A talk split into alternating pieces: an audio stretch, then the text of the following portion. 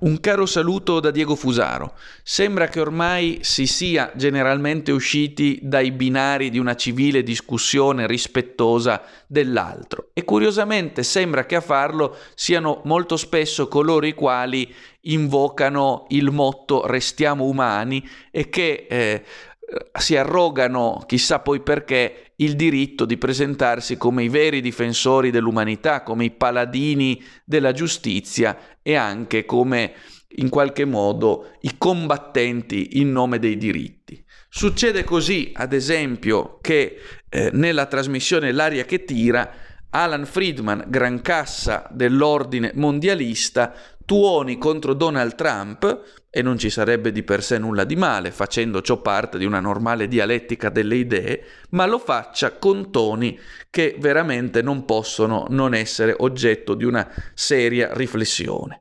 Dice testualmente Friedman, secondo quanto riportato anche dal fattoquotidiano.it in data 24 novembre 2020, mi scuso con gli scimpanzé, hanno un intelletto superiore al suo in riferimento a Trump. Mi scuso con gli scimpanzé, hanno un intelletto superiore al suo.